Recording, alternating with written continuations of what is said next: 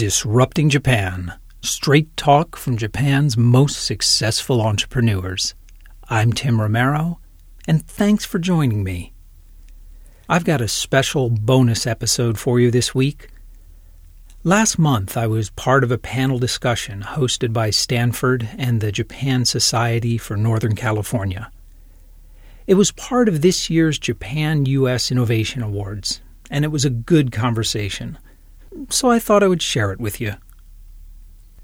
The panel was moderated by Dr. Richard Dasher, and it was a discussion between me and Allison Baum, who is an investor and a prolific writer about startups and innovation. We talk about the surprising source of innovation in Japan, discuss why there are not more Japanese unicorns, and peer into our crystal balls to predict what Japan's startup ecosystem will look like in three to five years. It was a really good discussion, so I packaged it up for you as is, with no additional editing or commentary. I think you'll really enjoy it. I really didn't do either one of you justice in my introductions. Allison, tell us a little more about yourself and how you got to this point how, did, how does Japan figure into your thinking and so forth? Yeah, absolutely. Um, so I actually work with two different venture capital funds. Uh, right now, I'm an investor at Trinity Ventures, where I focus on technology shaping the future of work. Um, and we invest primarily in Series A and Series B investments. Um, I'm also the co founder and a venture partner of a fund called Fresco Capital.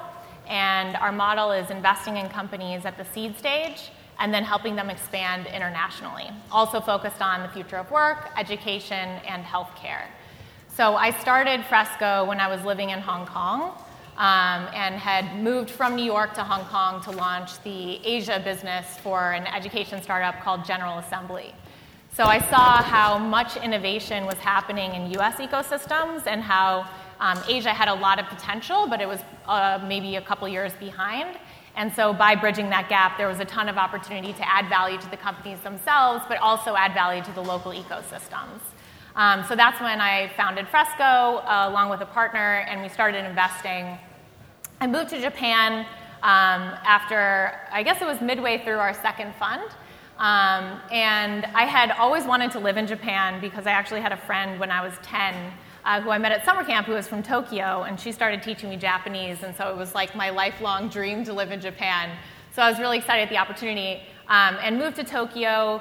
Uh, ended up making uh, many investments, uh, mostly in the US and Europe, but setting those companies up in Japan. Um, and also working very closely with corporate LPs uh, who are investors in our fund, and we connected them to our portfolio companies for investment and partnership opportunities. So I moved back to the US about a year and a half ago. Okay. So, Tim, uh, tell us about yourself. How did you start uh, disrupting Japan? Yeah, uh, well, disrupting Japan itself started as a, a side project. Um, I, have been in Japan about 25 years. I've, I've, started four companies there in that time. Uh, I've sold a couple, bankrupted a couple.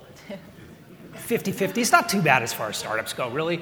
Um, and I started the podcast just as kind of a lark. I thought it would be me sitting down talking with my founder friends, which it is, it still is. Uh, and I thought it might have a global audience of maybe 100, uh, but we're well over 10,000 people around the world listening now. And I, I think it's that, and, and the show itself, it's, I've interviewed over 150 startup founders in Japan and it's, it's not talking so much about the, you know, their particular companies. Uh, it's, it's more about what it's like to be an innovator in a culture that prizes conformity. Uh, it's about stories of like how they raised money, but sometimes how they managed to convince their wife and her family to let them quit Mitsubishi and start this crazy side project, or you know how they managed to recruit the team when it was seen as incredibly risky.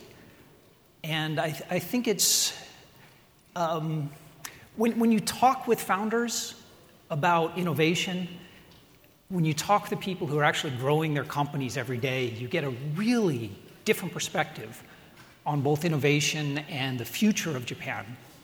than you do when you talk with um, academics or uh, government agencies and large corporations. And there's a, there's a really good reason for that, but that's probably best for a topic for another day. but uh, yeah, okay. So I want to kind of push on this title, Japan's surprising source of innovation. Tim, what were you thinking of when we discussed this title?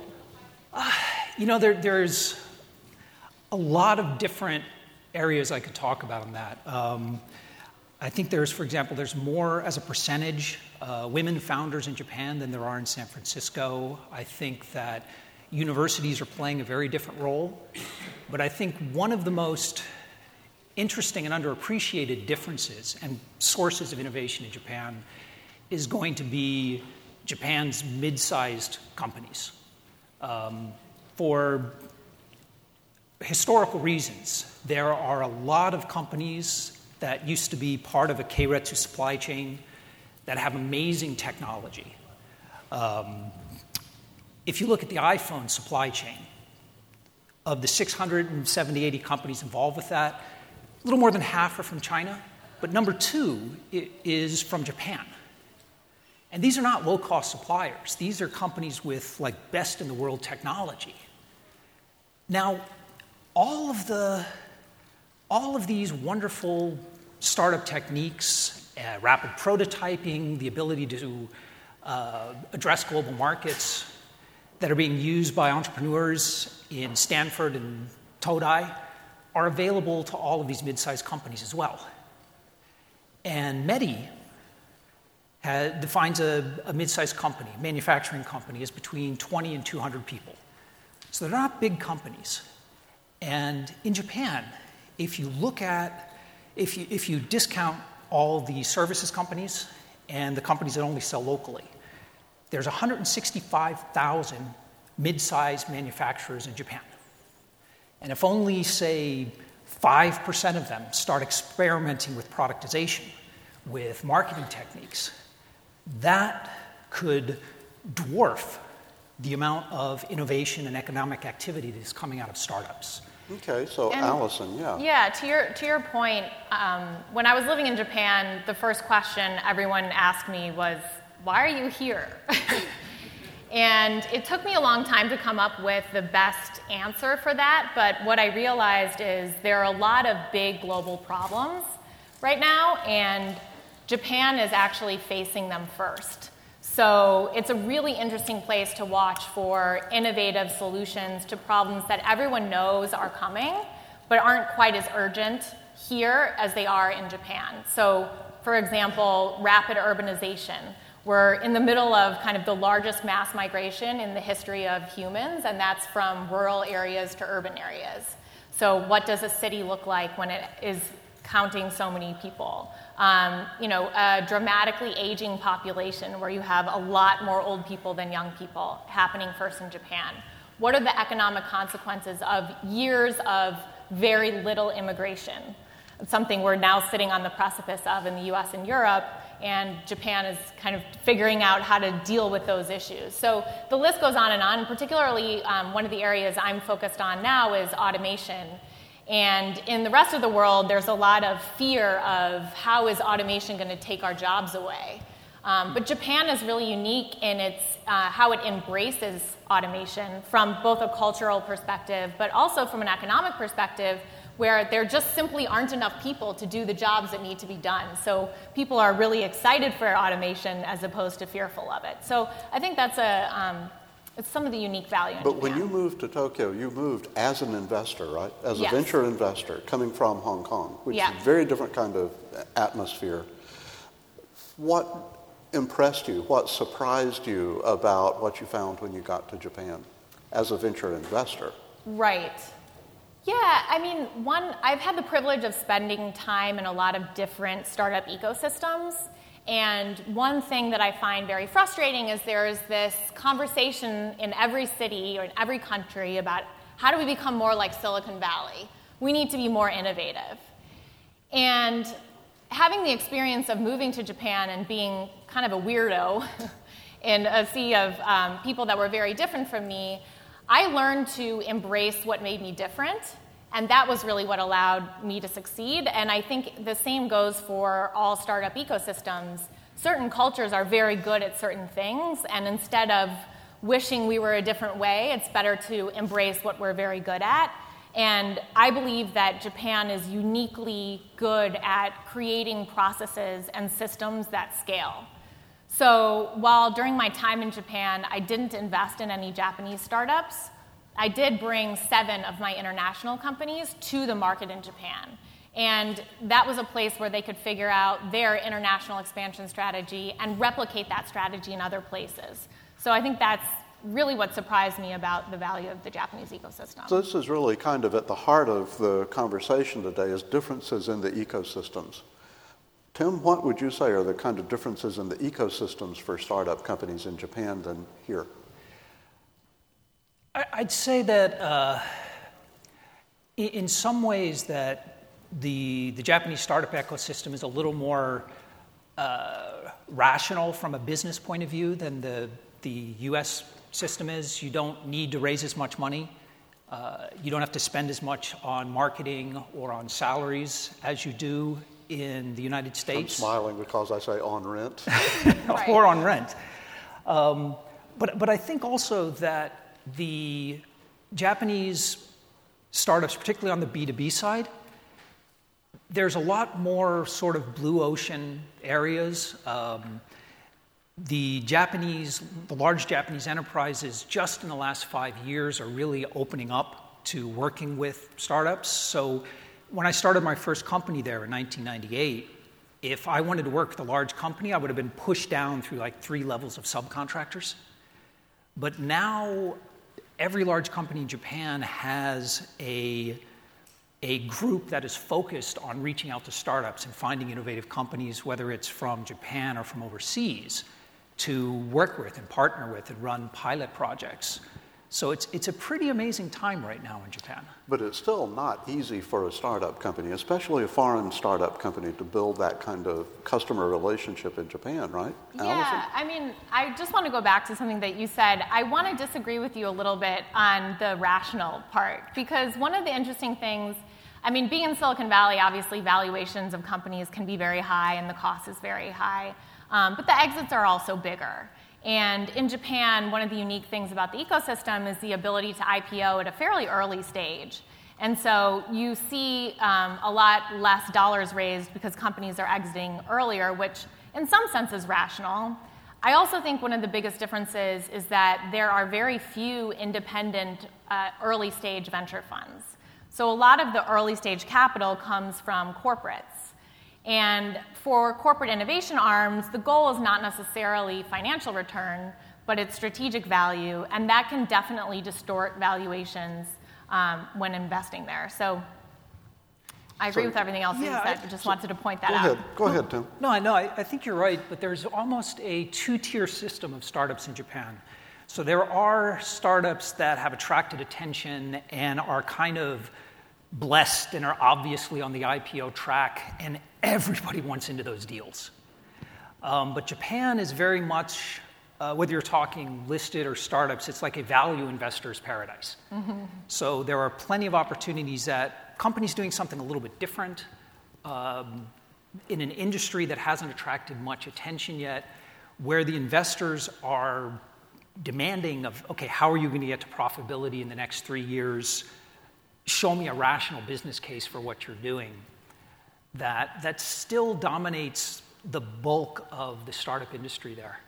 Yeah it's interesting. I think we have that dynamic here too where you kind of have the haves and the have nots and the people that are part of the group and people that aren't. And as someone who has spent a lot of time as an outsider i found that somewhat disillusioning especially moving back to the us and going very deep in the Sil- silicon valley ecosystem you definitely want to believe that anyone could come here and be successful.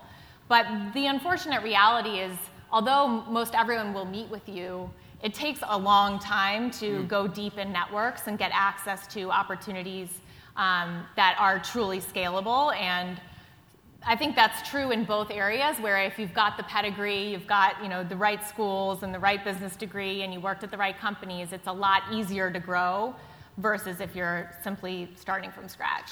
So, from both of your comments, I'm reminded of one of our favorite, unfortunately, spectator sports here, which is unicorn watching. and it does seem like there are almost no unicorns in Japan, one, maybe two companies. And I'm curious why you think that we have companies that grow to that kind of valuation here, but that's not happening there. Um, th- this is probably the, the the most common question I get asked when I talk about Japanese startups and innovation, not only overseas, but in Japan. You know, where are the unicorns? And uh, I've got kind of a two part answer to that. First is that I think counting unicorns is a really foolish way to measure innovation. So the last time I checked, there were about 370 unicorns globally. And 10 years ago, there were zero unicorns. So, does that mean we're 370 times more innovative than we were 10 years ago? No. China has more unicorns than the United States, and they're more highly valued. It doesn't mean China is being more innovative. Unicorns, the emergence of unicorns, I think is more of a financial phenomenon. And it's caused not so much by innovation, but by two macroeconomic, macroeconomic trends. Uh, first has been since 2009, uh, the central banks all over the world have had a very loose monetary policy. They've pushed interest rates to basically zero, negative in some cases. And that's pushed a lot of money into riskier and riskier assets. And venture capital is about the riskiest asset you can put your cash into. So there's been a huge amount of money that's flowed into venture capital. Now, at the same time, laws have changed that have allowed startups to stay private longer. Um, very liquid markets have developed in private, private shares. So we've got more money flowing in and staying there longer. So, of course, we're seeing more unicorns. Now, if you look at what's happened in Japan, the interest rate policy hasn't changed much. Japan has had a very low interest rate policy for the last 20 years. And the changes in the legal structure have actually allowed companies to IPO sooner rather than later. So I, I, think that looking at unicorns gives you a really distorted picture of innovation. That said, any healthy venture ecosystem needs to produce large, sustainable, economically meaningful companies. And I think Japan is starting to do that. Um, they're behind the US in terms of quantity, but I think in quality it's really catching up. Um, not only like the companies we see here today, but it, quite a few others. So I think that the progress we've seen in the last five years is astounding, but I think what we're going to see in the next 10 is, is going to be even more so.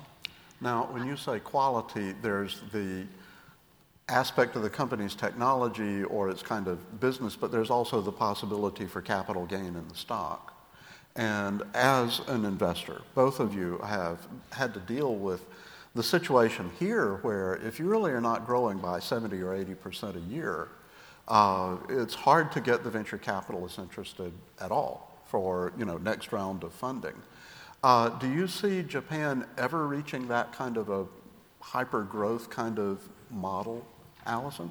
So I totally agree with Tim that the line between public and private has been pushed further and further out, and that's a big reason why we're seeing these very large valuations. I also think one of the biggest differences between US startups and Japanese startups is, you know, at Trinity we have five unicorns in our portfolio, and all of them are global.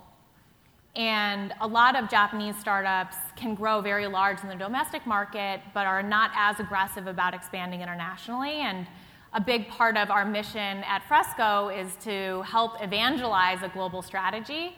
And that was something that was really challenging in Japan. So I would also highlight that difference. Okay, great. Let's take maybe two or three questions from the audience. We've got to keep tight on time and we're a bit behind. Questions? My company is starting to, to expand into Japan. Uh, what are some practical tips on, uh, as a startup uh, to, to get the right level of uh, interaction and trust uh, based on your experience? Allison, maybe that's for you first. Yeah, I would say two things. One, if you're not doing this already, having people on the ground or you know, a founder being on the ground in Japan is absolutely essential. And the second is hiring and finding a, hiring the right talent, so finding the right country manager. And then third, finding a local partner. That was something that I experienced, even though Fresco, we were a, start, we were a venture fund, but we were a startup too, and it was really important to find local partners so that you can uh, you know, insert yourself in, the, in that context and create trust with people you're trying to interact with. Great, thank you. Yeah. Oh, okay.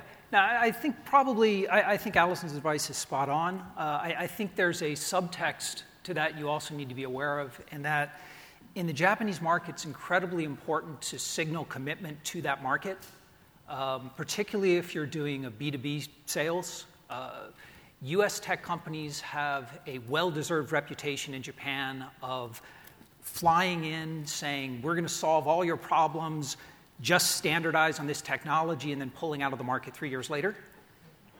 And so you're going to be facing that skepticism. So having a team on the ground, uh, but kind of over communicate. Well, first, be sure you are committed to the market. And once you do so, you're going to have to over communicate that commitment and that understanding of the market to your potential customers and partners. Okay, great. One more question? Hello, thank you for your um, discussion. Uh, my name is Daisuke, undergraduate student here. Um, what do you think is the common reason Japanese startups struggle with expanding internationally? Is it because of the needs they tackle is specific to Japan, or is there any other reason? Yeah, I, we can both answer this question because I think we both have ideas. Um, one is definitely English proficiency. I think Japan is well known as one of the countries with the worst level of English proficiency, and that can be very difficult. um, so I don't mean to be offensive, but I think it's true. Um, and second, I think what I loved most about Japan is the culture of respect and trust and partnership. And that's how I operate, even though I'm an American. But unfortunately, most other places don't operate that way. And if you're going to expand, you have to know how to talk the talk and, you know, be kind of the cool kid on the block and, you know, have very large aspirations for what you're going to accomplish, and that's just not inherent in Japanese culture, and I think that can lead to a lot of challenges when functioning in these international ecosystems. I think in the last three or four years, there's been a real shift among Japanese startups about what going global means, and that's been a direct result of the failure of a number of early high profile startups. So, going global does not necessarily mean going to the United States a lot of companies very intelligently are looking at Southeast Asia now. A market entry into the US is incredibly expensive, um, it is incredibly competitive. And so a lot of companies now are looking to Southeast Asia for their first step of global expansion. And quite a few founders have told me they're actually looking at Australia as sort of a test market because it has very similar, it's very similar culturally to the United States or the UK, and it's a small enough market that they can experiment, find that product market fit. So I think that we're kind of entering a new, a new phase of Japanese startups attempting to go global. So the first attempt was the US was the big market, that's where you had to be. Quite a few companies tried that, and it didn't work out too well for them, and it cost them a lot of money. A few were quite successful. And so there's a lot more caution and long term strategy putting, put into it now to go in, in smaller jumps. And Singapore, that we've, we're seeing some success there. So it, it's quite an interesting area to watch right now. So I'm afraid we don't have much more time. I'm going to close up with kind of one final question from each of you. And that's really if there's one thing you would like to see change or improve or suddenly open up in Japan, what would that one thing be? And do you think you'll see it in the next three years? I think one is just the belief that it's possible. there's a lot of self defeating conversations that I've heard in Japan, and I would like to hear people be more optimistic and excited about what makes the ecosystem unique and what is truly possible in terms of innovation at a global scale. And I think it will happen. Okay. I think uh, what I'd love to see happen, and I'm starting to see happen, and uh, what I tell my corporate clients is that there needs to be a perception shift that innovation is not the result of getting lots of innovators together. It's a matter of systems. It's a matter of, you know, you don't need a society that's 100% disruptive innovators cannot survive. You know, e- even, even if we say, for the sake of argument, that, that San Francisco is the most innovative place on the planet, for the sake of discussion today, what's the percentage of people that are really being innovative? 1%, 0.5%? The, the bulk of humanity is, is keeping the lights on and, and teaching high school and, and driving trucks and coding software and selling software. But what San Francisco is really good at is connecting those 0.5% to each other and getting them the resources they need to, to grow. And what I'd love to see Japan realize um, is to stop thinking that following exactly, trying to, don't try to model Silicon Valley, uh, just figure out how to connect the incredible innovation and creativity that exists there today. And I think we'll see an amazing amount of innovation come. And I think, think we will see it. Okay, within three years. Let's go with three to five. Okay. so keep coming back every year. Everyone, thank you. Uh, f- please join me in thanking Tim and Allison for a great session.